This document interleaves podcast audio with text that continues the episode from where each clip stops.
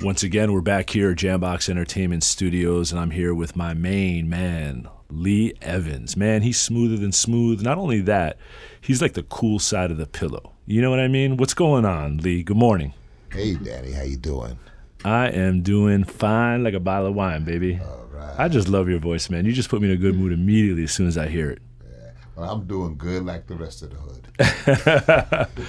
you know, today's a special day. You know, I just wanted to recap for a second. Um, you know, season one was a really good, important season, and I think that you know it served its purpose. Uh, but ever since we started recording season two, for me, it's completely been hitting differently. Um, I feel uh, this deep sense of purpose behind what's happening here in season two, and I think the conversations that we've been having here have also um, just been having such not only an impact on me, but I also believe on the listeners. And I think one of the biggest points of like what's been going on this season, why I think there's just such an incredible vibe, is that it's not so much about the successes that people here that we're speaking to have done with their lives, but more so I really want you to understand their personalities. I want you to understand their mentality, and I want you to understand the type of people that come in here. That's really what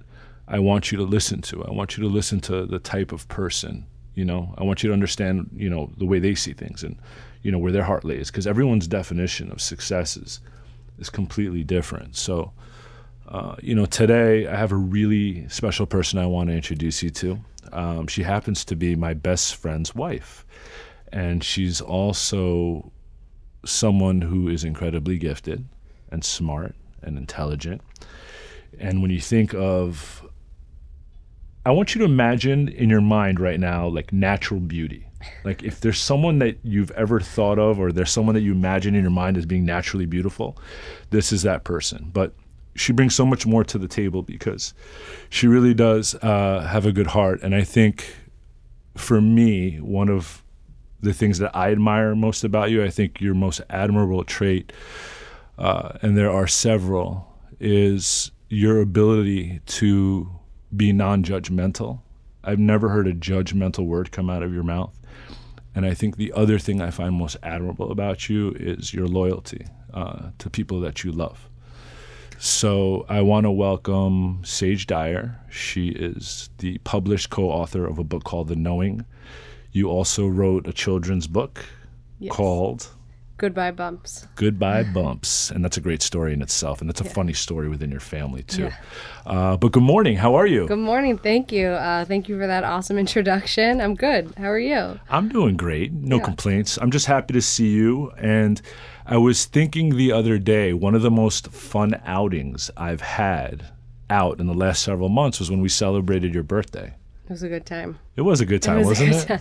It was one of the most fun outings I've had too. You know. I'm not gonna lie, I got yeah. a little fucked up, Same. and I had good food, and I enjoyed myself. Do you know what I really realized that night? And I thought it was just a beautiful thing. How long are you and Anthony together now? Uh, it's going on eight years. Okay, so I spoke to Anthony about this like a few days after your birthday, and I remember coming to the birthday party and sitting down for dinner and I was sitting across from you, and I couldn't help but to notice how much you were glowing, and I couldn't help to notice how happy you looked, how peaceful you looked, um, and it, you were really just present in the moment. I think you just seemed really happy to just have all this love around you, yeah. and what I was intrigued by, and what I noticed was I've known your husband over 20 years, and I've also known him uh, to be a different person before than he is today. And I think that you've played such a huge like influence over him and right. the way he is, the way he behaves, the way he carries himself now in like such a positive, beautiful, loving way that when I saw him that night and I saw the way he was looking at you and I saw the way that he was caring for you and uh, you know, planned a special night for you and, you know, was kind enough to get dinner for everyone. I just really like genuinely i saw a gentleman in front of me. Like yeah. i saw a mature gentleman and like seeing the way he is um, with your boys um, the father that he's become and i've told him on multiple occasions I've, i told him what i'm telling you right now. Right. Um, i just think he's just such a great dad and i just think that he's so involved. And i i told him i said listen like when my girls were growing up i wasn't half as um, active and as involved as you and i said i just want you to know that i love you and and i, and I really think you've grown into like such a gentleman and uh, i'm lucky to have you as a friend and uh, i'm really proud of you um, for treating your wife and your family the way you do and Yeah.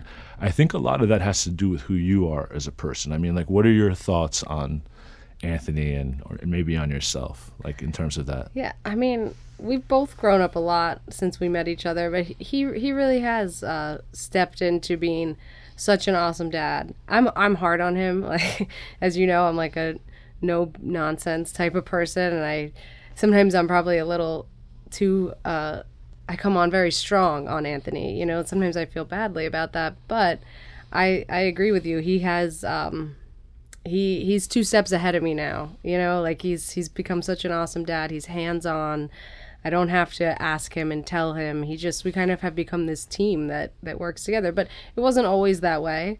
And um, we've both grown a lot in these eight years. I mean having kids especially through covid we got to spend a lot of time together as a family and i feel like it made us more of a unit. And um, yeah, I think I, I agree. I think he's he's really blossomed as a Yeah. father, a husband, and yeah, But I also think, like on another note, like you have this effect on people. I think that when people are in your presence, no, really, I think when people are in your presence, you bring the best out of them, and they want to show you the best out of them.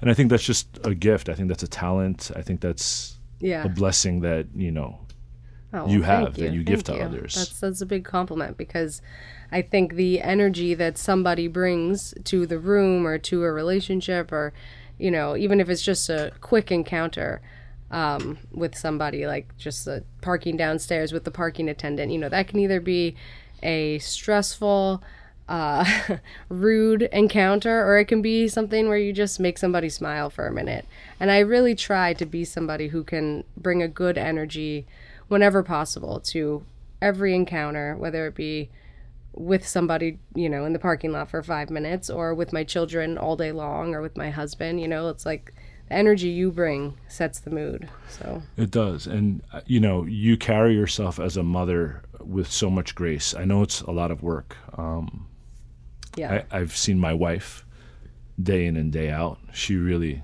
you know, and I, and I said this the other day, I attribute my kids' happiness to my wife. She's really just an amazing mother. And you carry yourself with such a calmness and such grace. Uh, you know, things like packing up the kids and getting into the car to do an easy task can become a very hard thing for a lot of women. yeah. And uh, I think that you have this way of making it look easy. I don't think that it's easy, but I think you have this way, this essence about you that makes it look easy and this calmness around you that makes everyone else around you feel what you feel. I try, you know, I'm not always calm, but but it makes a big difference. I mean, my mom always said that the uh, the mother sets the tone.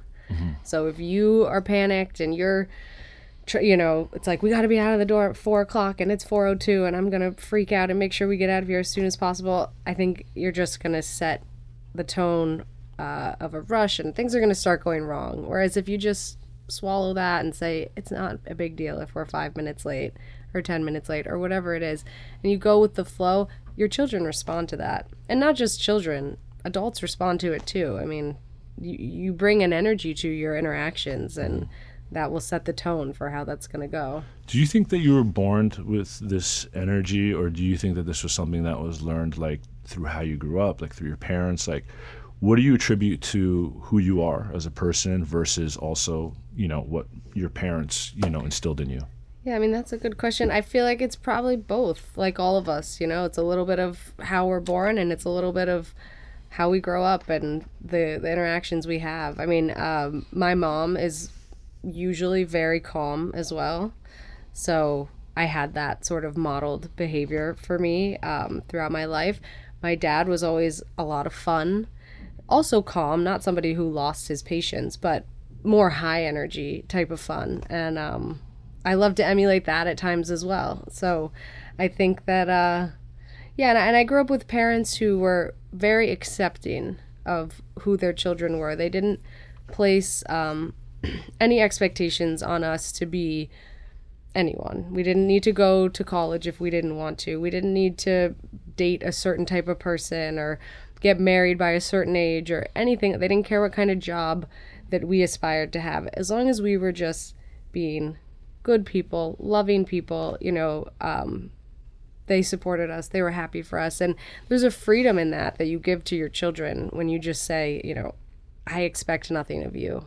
You're not, you know, you're my children, but you're not my my my whole being my whole purpose doesn't rely on who you become and who you marry and all that stuff. And um they basically said to their kid, my parents raised us in a way that was, we love you for who you are, and you are free to be whoever you want. As long as you're being a good person, you're coming from love, uh, we support you. And I think when you can do that for your kids, you um, you really give them a, a, a freedom to get in touch with who they are, their their own inner knowing, you know, because mm-hmm. uh, we are all born with an inner knowing, an inner compass for what we want to do. But if you're being clouded by other people's opinions of what you need to do, you, it might sway. It might take you a lot longer to get on that track and figure out what you want. Definitely, and I, you know, just I recall just based on what you just said. First of all, the way uh, your family operated uh, was so unique and so beautiful, and I love the way you described it in the first part of your book, in the knowing, and uh, you know, even as little as you know, for example, uh, what you were saying uh, I think it was you were up until about 10, 11 years old. You loved wearing basketball shorts and big T-shirts, and no one ever said anything to you because that's just what you wanted to do. Right. So I dig that, and I think that's really cool, and I think it's cool that you run your family like that. And you know, speaking of your mom, I've met her a few times, and I have this feeling that if I had the opportunity to be alone with her for like 20 minutes and sit in just stillness with her and not say a word, that I would walk away feeling like I had the best conversation of my life. like that's what I think of your mom. I don't yeah. know if that sounds crazy, but that's what my intuition tells me. No, my mom's cool. She's got a good vibe. I know what you mean. My mom's been an avid meditator her whole life. So um, you know, and they've studies have shown that meditation actually alters your your brain chemistry, uh, the different parts of your brain that light up, and um, she it definitely has created a woman who is just calm. I mean, you want to talk about calm? That's my mom, and, and in tune and uh, operating from that sort of place. So I agree. I think you could sit with her and get something out of it, even Not if to you mention said nothing. seven natural Yeah. births. Yeah, seven. I'm her youngest. Uh, my my parents together had eight kids, but my mom had seven. I gave birth naturally to all seven. No drugs, no no painkiller. I mean, I couldn't do it. I tried. I couldn't do it. So I give her a lot of credit. Yeah. Um, you know, let's pivot into the knowing. Um, I was telling you earlier, you know, there was a point where I had gotten off of social media for just about a year for various reasons. I'll get into one later because you're my friend and I'd love to get your opinion on something Sure. later. I want to read you something later. Um, but what brought along the knowing? What was it? What was the purpose of it for you? I get a clear understanding of it. I spoke to you earlier. I wasn't on social media. I found out you wrote this book. I was a little late finding out, but as soon as I found out, I got on Amazon. I got the book a day later, and I was done with it a day later. I just couldn't put it down. And um, I think what I love most about it, and I remember that I sent you a text, which was more like a novel after I read the book because I was just so excited and I don't know, I just felt so lucky that I had a friend that can write something like that and and um, Yeah. inspire me on a deeper level. Um, but when I was reading this book, I thought that you and your sister Serena, I think you guys did a really, really uh, fine job of um, detailing um, with examples of how the knowing was actually real in your life. And Yep. you made it irrefutable that it's just not possible not to believe that there is this source, this energy, this knowing that's within all of us, a piece of God within all of us that exists if we allow it to. Yeah. And I just thought you did such an eloquent job of um, of sharing that so people can understand it, read it, feel it, know it, believe it, and move on with it. So, why did this book come up for you? Why did you write it? Why was it in collaboration with Serena? You know, Yeah. what, what's the purpose of it? What did you want people to feel from it? Yeah, so um, my dad was a, was a writer and a, a speaker in the self help world, and um, he passed away when I was 25 in 2015. Uh, very suddenly, he wasn't sick. Uh, I had just been with him two days before, traveling throughout Australia and New Zealand on a book tour with him. I mean, he was on a book tour, I was just with him. and uh, he was full of life and um, funny and just himself. And uh, we had such a great time. And then two days after I got back from Australia, he passed away. He had a heart attack um, by himself.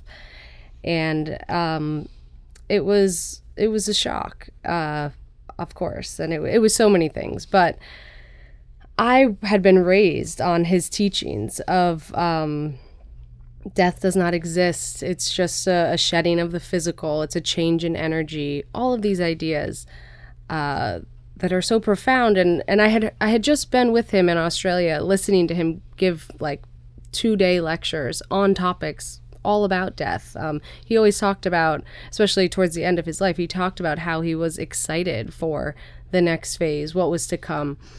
But I hadn't contemplated his death, you know, until it actually happened. And so, for the first time, even though I was raised around all these ideas of death not being real and how he, you know, my parents used to say, "Oh, we'll give you guys all kinds of signs when we're not here," but it, it until they actually die, you know, you're not really faced with um, what your beliefs are around that, around this idea of death. So when he had when he died, um, I found myself sort of at a crossroads of, am I going to be able to uh, apply all of these ideas that I was raised around that my dad studied fervently through his whole life and taught about, um, made wrote books about it, basically made a career out of it. Uh, was I going to be able to digest that and come from that place about his passing, or was I going to just be in this fear based place of he's dead, he's gone,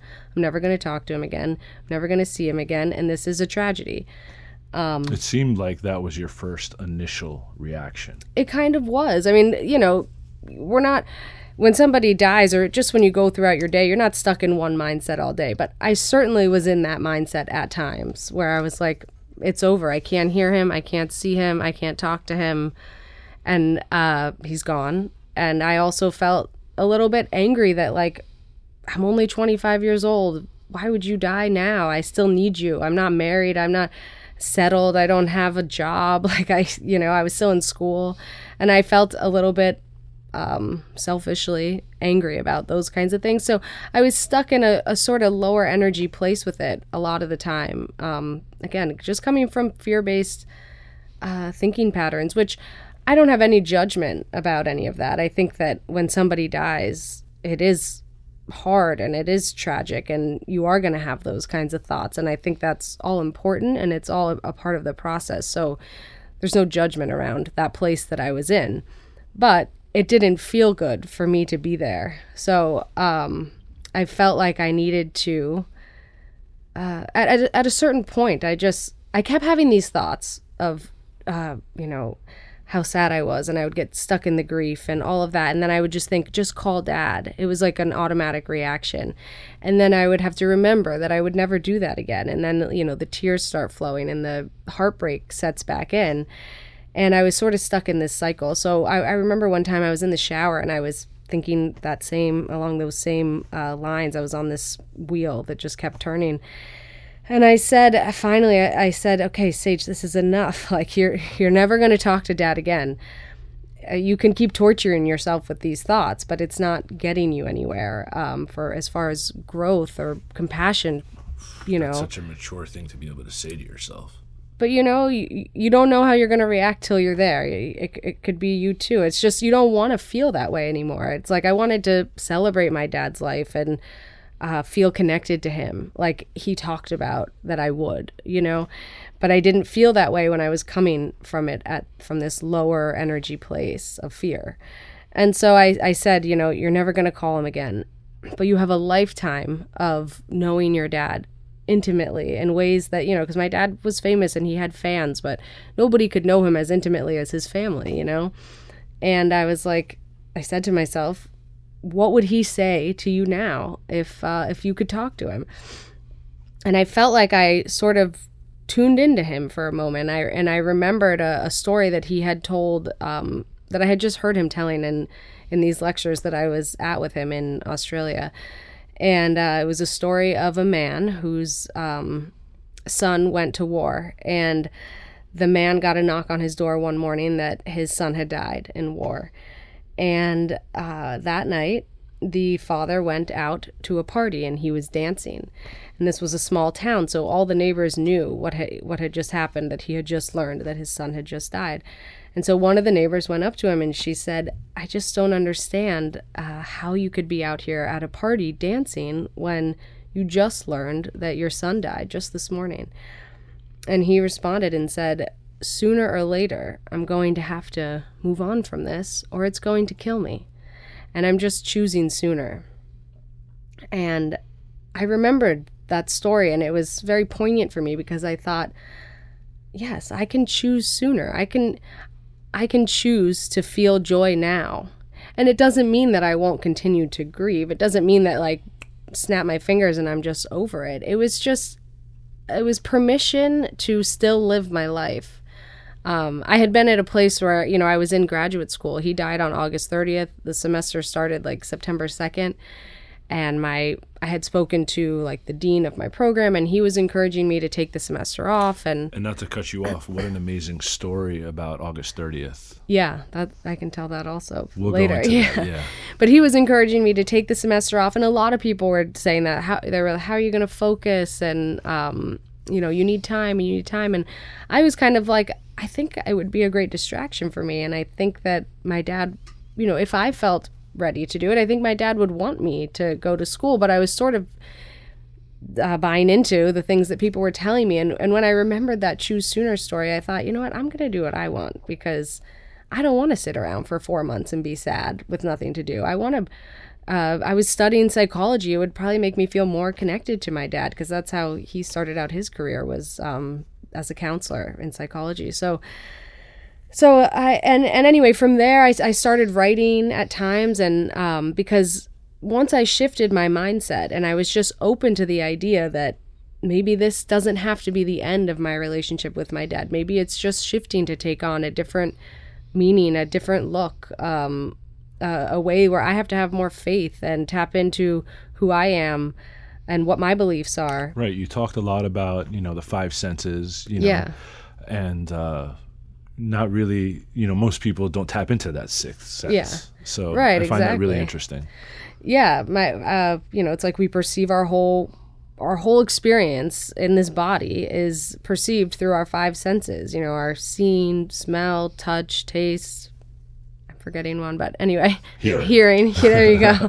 And uh and everything we know about the world around us we know through these five senses. And um we we believe everything we we come in everything we sense we really believe that that's the truth. But if you think about it i mean like there are fm and am radio waves coursing through this room right now but i'm not a, a radio with an antenna so i can't perceive them but that doesn't mean that they're not there. Um, and and it you know my my body tells me right now that i'm sitting still on this couch in this studio with you but in reality we're sitting on a rock that's hurling through space and rotating on different axes and you've never sat still in your life because it doesn't exist. Um, there's just so much that we can't perceive about the world around us and that's just two examples and, and it's infinitely around us. There are things that we cannot perceive. We're just not capable of it so I started to realize, you know, I can't see my dad anymore. I can't feel him. I can't call him on the phone, but I'm so limited by this body suit that I'm in. Um, that maybe he is still with me and he's just energy now. I mean, after all, that's what we start as energy, we leave as energy. You know, we come from nothing and we return to nothing, but it's because it's energy. It's not it's not in the physical. Um, you know, energy is basically just particles that are moving so fast and when they when something goes from energy to physical, it's like the particles have just slowed way down. But they didn't appear from they didn't just appear, they just slowed down and came into the physical. You know, they were already there. That's what I'm saying. So you were writing more. Yeah, so uh, because I had this shift in my mindset and I started to be open to these different sort of ideas, things my dad taught about, um, I started to experience a lot of miracles, um, both as like signs from my dad and also just in perspective changes. You know, one of my dad's most famous lines was, "When you change the way you look at things, the things you look at change," and I I felt that everything around me was changing and that um, I, the experience of his of my grief around my father's death was becoming something beautiful um, and exciting at times. And of course, I still missed him, and I still do now, and I would do anything to get him back. But uh, it doesn't change that there were also miracles and exciting things taking place. So I started to write them down. And uh, my sister Serena, it turns out, was also writing at the same time, and I didn't know it. And then we both talked about writing our own books, and we were sort of sharing notes one day, and we realized we should just do this together. I mean, so much of what we were writing overlapped and fit together well. Um, so we started to just, yeah, combine our writing and create a a third voice, like a third party voice, to sort of tell both of our stories together, and it just went from there. And what did you want people to receive out of it? I, you know, for me, at first, it was like my song for my dad, you know, uh, for this awesome life that he lived and um, led me by in my life by example and all of that.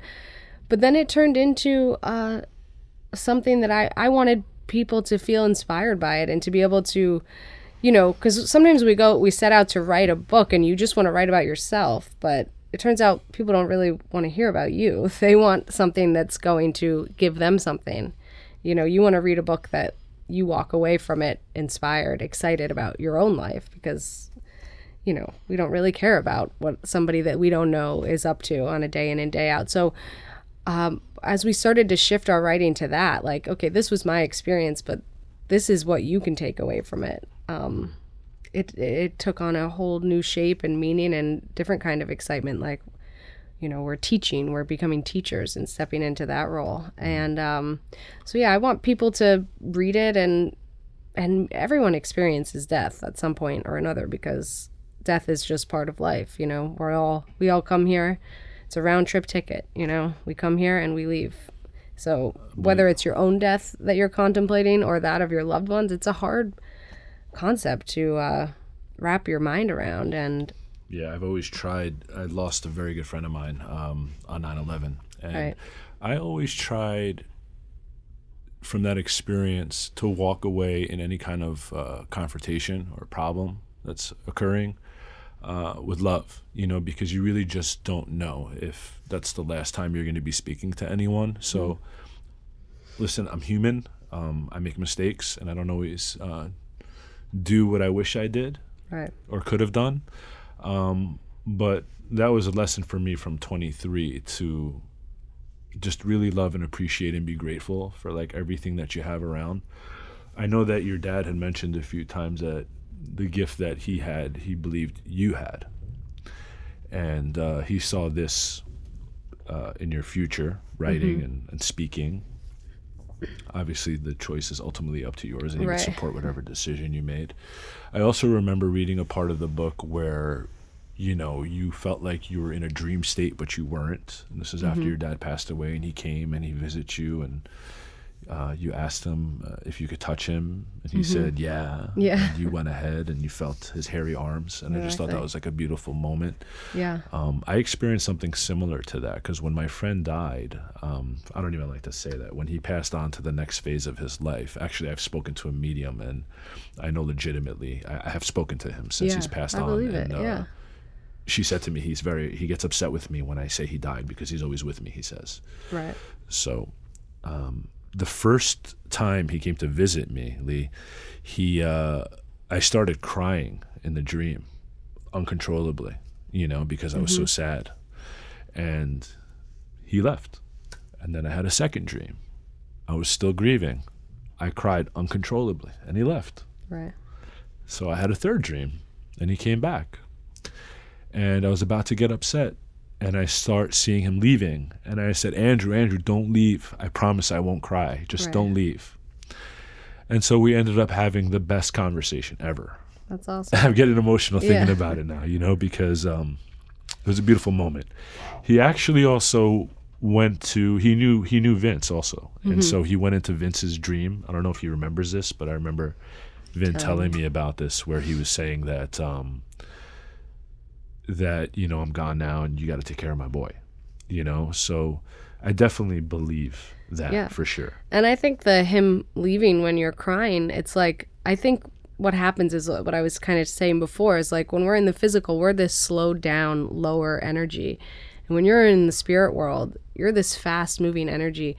If you want to connect with your uh, people who are no longer with us in the physical, you have to raise your energy up to them, you know? And so when you come down and you're grieving not that grieving is bad but it is a low energy you know it's not a positive exciting uh uplifting energy it's a low energy so when you want to experience them you have to be able to step away from that grief and i think that that's all it was it was like you're in your dream state and your energy was probably elevated Yeah. more towards his and he's able to connect with you but then even in your dream you're you're going down to that place I mean, he's with me all the time now in my dreams, all the time. that's awesome do you see yourself like doing this in the future? Like i've i feel like i've mentioned this to you a million times and i'm Right. like annoying about it. Like we've had like multiple dinners where i'm like you have to write a book. You have to get in front of people. You have to start speaking. Like i know like i say that to you all the time. It's only because like i feel very inspired by you. Yeah. and i think that um, just sitting here with you right now and connecting with you you have this um, this power this energy with you that you know you really just can't explain you really just it's it's, it's really just natural and I think it's nice when you can sit down and talk to someone and it's not rehearsed. Like there's been plenty Right. of times I've spoken in rooms and, and I'll never rehearse. I, I don't believe in that. right Uh, because I've only connected with speakers on the platform that come in off the cuff. Right. And I just dig that.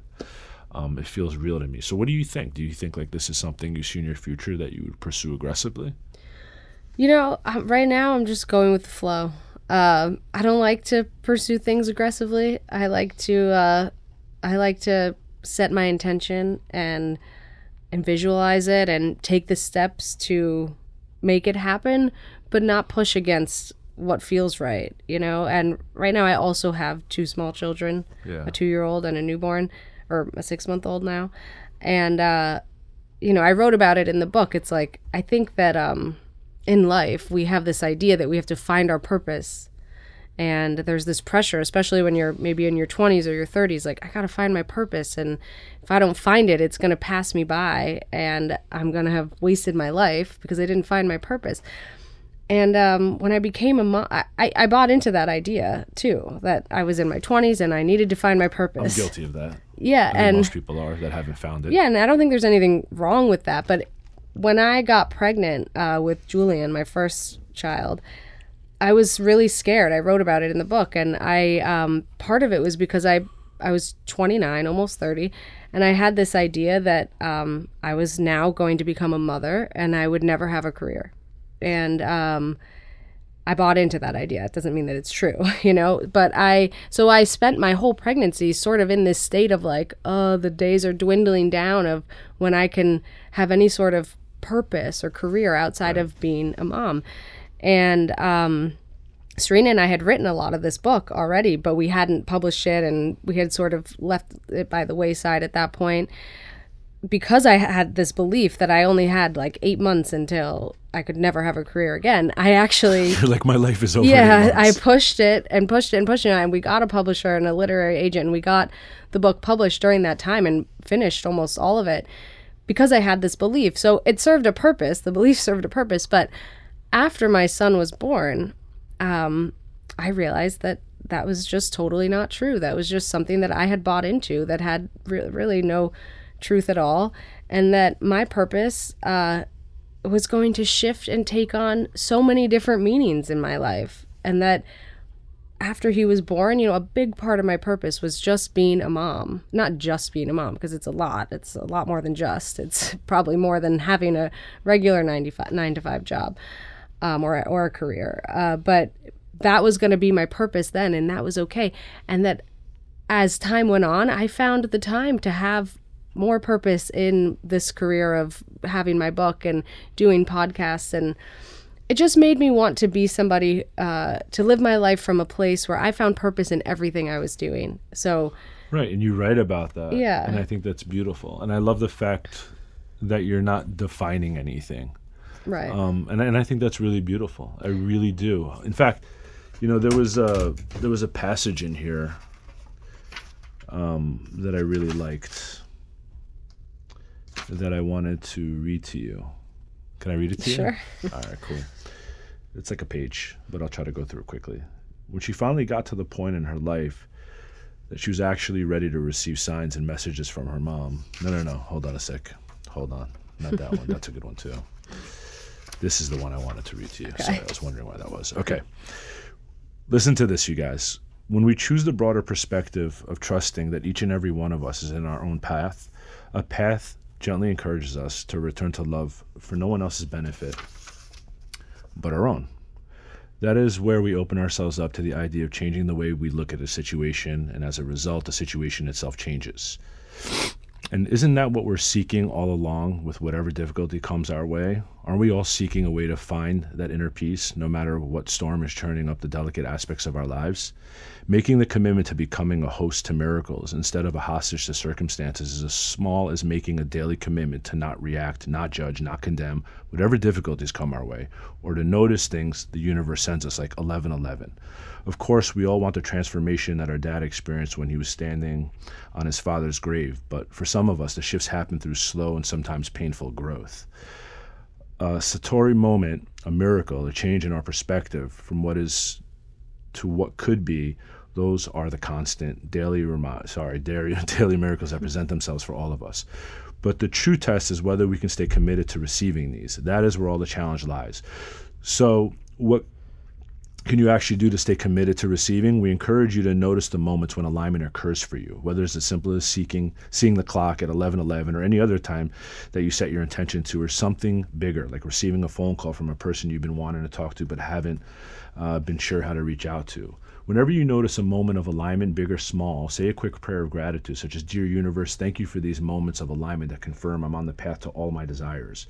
Bringing your present moment awareness onto gratitude can be the catalyst that shifts you from desiring end of the continuum to allowing the ultimately receiving end of the continuum. Because when you're aligned with gratitude in the present moment, you set your desires into motion, allowing them to transpire. And I just feel like that said so much of everything that was in this book. Yeah. Yeah, there's I mean, um yeah, there's so much I could say about that, but with the how it ended there with the desiring versus allowing continuum, uh, that's something my dad he studied the Tao, the Tao Te Ching, uh, was one of the later books that he wrote. 81 principles. Yeah, 81 principles. And um it was called Change Your Thoughts, Change Your Life. I and that. I read that. yeah, it was a great How great annoying book. am I? no, you're not annoying. Um, when my dad was writing that book, uh, he he would read the Tao is just 81 verses. They're very short. They're a couple sentences each one, but you could unpack them for days, you know. And so he would read a, a, the verse that he was going to study that day, and he would study it for like four days and then on the fourth day he would write what he wanted to write about it like an essay about it and i watched him doing that because i was out in um in at his home with him uh, in maui when he was writing this book so uh, i really wanted to read that book after he passed away and a big part of the Tao is this. Uh, it explains it in the introduction of the book that, you know, in Western culture, in our culture, we believe uh, things are opposites. There's love and there's hate. There's yes and there's no. You know, on and on and on, dark and light. But um, in more Eastern philosophies and with the Tao, it's it's op- there is no such thing as opposites. They're just ne- they're ends of a continuum, but they're necessary components of each other. And like yin and yang. yeah, like yin and yang, you know, you need both. Um, there, it's not one or the other; it's both. And I think that that's so true in our lives. You know, we want to categorize things as it's this or it's that, but it's not. It's both. It's like what I was saying about being a mom. It's it's being a mom, and it's also pursuing the things I want, and it's finding a balance. But there was this idea of you know desiring I feel like when we want to manifest something into our lives or we want to chase our dreams, it's like, which is the way to do it? Do we chase them and go after them or do we allow them to come to us? Um, what I try to find is to strike a balance of both, you know, because it's it's a continuum. There's a on one end of the continuum is having the desire to, you know, whatever it is you want in your life, having that desire and placing it out there. On the other end of the continuum is allowing that desire to come to fruition and to materialize in front of you. If you stay only on the allowing side, you're going to do nothing and that's not good you know but you have to do a little bit you have to put your desires out there you but it's striking this balance at least what i try to strike is a balance of not pushing not pushing against uh, something not clinging because uh, when you cling to something you're basically saying to the universe, I don't really have this. Right. Because I feel like most people, not to interrupt, like ma- are married to the outcome that they think Yeah. it should be. Right. You've got to let go of that because you're saying, like, if I don't hold on to this so tight, uh, it's going to be gone because I don't really have it. I also want to go one step backwards just for a second because earlier you mentioned, you know, you need to visualize these things. And from what I've read from you and also what I've read from your dad, countless books, is it's not just about visioning, but you also have to feel. Mm-hmm. You want to feel your way towards Yeah. that. So, can you like elaborate on that a little bit more? Because I'm not, I've never been someone, and I know you talk about imagination and imagination being a big part of your life and growing up and something that you always had.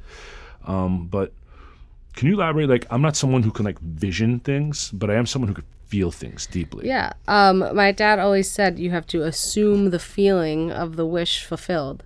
So if you are whatever it is you're wanting to bring into your life, is it more abundance? Is it a different job? Is it a, a loving relationship? You know, you can't just say it or think about it or picture the way it looks. You also have to feel what that's going to feel like. What's it going to feel like when I am in this loving relationship that I seek? Or what's it going to feel like when I have more abundance in my life and more financial freedom and things like that? And then live from that feeling. And um, because it just goes to this idea that everything is energy. And if you're tapping into a loving energy, an abundant energy, you know, you have to feel what that feels like to actually tap into it. You can't just, um, sometimes when you think about it, it's like you're almost moving it, you're removing it from yourself because you're saying, I'm not this. Yeah. So you just want to become what it is that you're seeking, is essentially. And you live your life by this way. Oh, I'm not perfect, but I try. you know, I try. I try not to. I find in my life what I have found and, and seen from other people is when you are pushing and the universe is pushing back, it's sometimes for a reason. You know, sometimes what you want is coming to you in a way that's not packaged the way that you imagined it. So you have to be open to that, to uh, receiving these gifts in a different form than how you maybe initially envisioned it. And, um, another thing that you read in there that just made me think of something my dad used to say is like, you know, uh, in life we often bond to the wounds of our past, um, and we make those wounds our calling card. My dad died when I was 25. You know, I could say I could that would spark some sympathy. It's like some people feel the need to pull out their calling card uh, right away. Like I'm this way because I had an abusive father, or you know, Yeah, that's in so many of his, of Yeah. his writing, and he's so right about that. yeah, you've got to detach yourself from that. It's like just give up your personal history because otherwise, it's if you stay bonded to those wounds, it doesn't mean they're not real, and it doesn't mean that you don't heal from them. It doesn't mean you don't embrace it or you, you don't pretend that it didn't happen it happened you embrace it but you don't bond yourself to it you you look the wake can't drive the boat you know the wake is what the boat leaves behind that's your past Damn, bro. if where you want to take your future is uh, is just un it's got to be unrelated to that that's what makes you who you are and again you should embrace it but yeah. don't bond yourself to it and you're going to stay stuck there if if you constantly have to say i'm this way because my father was this way and my mother was that way and i grew up this way and you know my dad had a million excuses. He grew up in an orphanage. He had an absent father. Um, he grew up in and out of orphanages but he was eventually back in his mother's care. And um, if he had held on to that idea he would just feel sorry for himself his whole life and he probably would not have come into the kind of career that he came into. So How do you remain, um, I guess, so positive, loving, kind, and present uh, in company that doesn't see life the way you do? You know, I feel no pressure or need to make people think the way I think. I really don't. Maybe when it comes to my immediate family, I feel it a little more. Mm-hmm. But when I'm with other people, I just I can love someone for who they are. Yeah. We're all on a journey of finding ourselves and everyone is at a different place in their journey. All right, we got to pivot because I know you got to go pick up the kids soon. So Right. I wanted to, I'll get you out of here after you give me some advice on this. Okay. So I talked about this in a past podcast, and you know, the conversation came up of like why, you know, I got off of social media, and um, you know, there were multiple reasons why I did that. You know, there was like over six thousand uh, people that were on there, and more or less, there was a lot of creepy things happening. You know, I. I I had a public account. My, I had pictures of my kids. There was people opening up accounts under my name, under my face, you know, taking pictures of my kids, which became very creepy. Yeah. And so I realized I made a mistake. So I got rid of my Instagram and I just moved on for a year and I mm-hmm. read books and I just took a break from it. But there was a lot of weird things that happened. And then just two nights ago okay somebody comes onto my linkedin and sends me this message. She says email but she she dm me so this is something that occurs Okay. like this is something that happened frequently i've even had ladies call me from tinder to ask me if i was the person that they had been talking to because they were oh, using my face like weird shit Yeah. imagine my wife's face when i'm getting these calls Yeah. and i'm putting them on speaker and i'm like i don't know what's going on right so she wrote this to me, and then I just want to know what your thoughts are, and we'll get out of here, okay? Okay. Good evening, Danny. I hope this email finds you well. I know this is going to sound crazy, but I feel you have the right and need to know. I was recently approached via LinkedIn Messenger by a man passing off as whatever his name is, using your pictures. I have been talking to this man since November. He created a story about being divorced for five years and having two daughters by the name of Stella and Lexi. For those of you that don't know, my daughters' names are Stella and Lexi. Today I found out that he was lying and that he was not you. The man came clean and finally told me that he was passing himself as you. He told me that he is not the only man using your pictures. Apparently, there's a lot of men circulating your photos. Apparently, this asshole has fallen in love with me and, and actually showed himself to me via video cam. I told him that I needed the name and the identity of the real man. He said he will ask the man that got him started in doing this. Well, he came through and gave me your name. So here I am messaging you uh, that you're aware of what's going on. I'm sorry to have to do this, so on and so forth. So here I am messaging you to let you know that aware of what's going on. I'm sorry that I have to deliver this news to you, but I know I'd like to know if someone did that to me. I can provide more details if you like. All I ask from you is to please keep my name out of any public announcement you make. That's if you decide to address us publicly. This man did an emotional number on me. Luckily for me, he had some sort of guilt or shame because he did try to he did not try to get money from me. He was just after a green card. LOL, I think. Honestly, it's not funny, but hey, I got to add a little humor to a fucked up situation. Can provide you more details if you'd like question mark. Anyway, good luck and feel free to message me if you want more details. I decided on this one not to get in touch. There there have been times I've gotten back Right. because I'm just I don't want to invite myself into that conversation. What are your thoughts on that? You know, like I'm on social media now, just so you are aware. I've opened up a private account. Right. Only for the circle of people that I love. Right, right. And then I made a public account for Nasty Podcast recently. So if people want to see me or DM me or get in touch with me, they can get in touch with me there. But I'm certainly not going to be sharing anything personal about my life anymore. So what are your thoughts on that as a friend? Well, first of all, it's a compliment. People are stealing your face and they're trying to make people fall in love with them on the internet, you know? It's weird, man. It's weird. I have no idea why, by the way. It's weird. It's definitely weird, but you know, there's there's a compliment in there somewhere.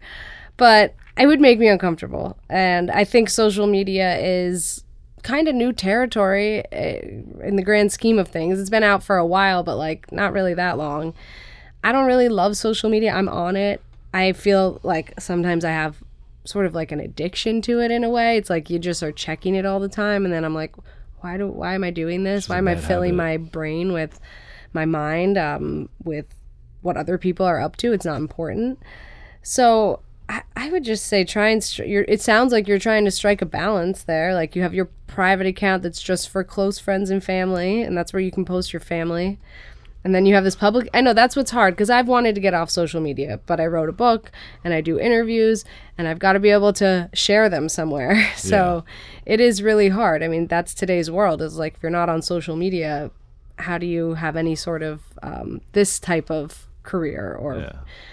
it's hard but i would say sounds like you're striking a good balance with keep your family out of it you know Thank you, Sahe. you're welcome Uh, so there you have it. I have to get her out of here. She's got to pick up her kids. Um, I had such a good time, you Me know, too, and the too. time with you always flies by. And I really just want to say this, you know, um, I feel like you're just a pocket of sunshine. Like I think you define what a pocket of sunshine is, and I think that's what you. do and bring to everything that you do and everything that you're a part of. And I just think that you're such a beautiful soul. You're such a nice person, and I feel very lucky um, that I'm your friend and that uh, you're married to one of my best friends, and that.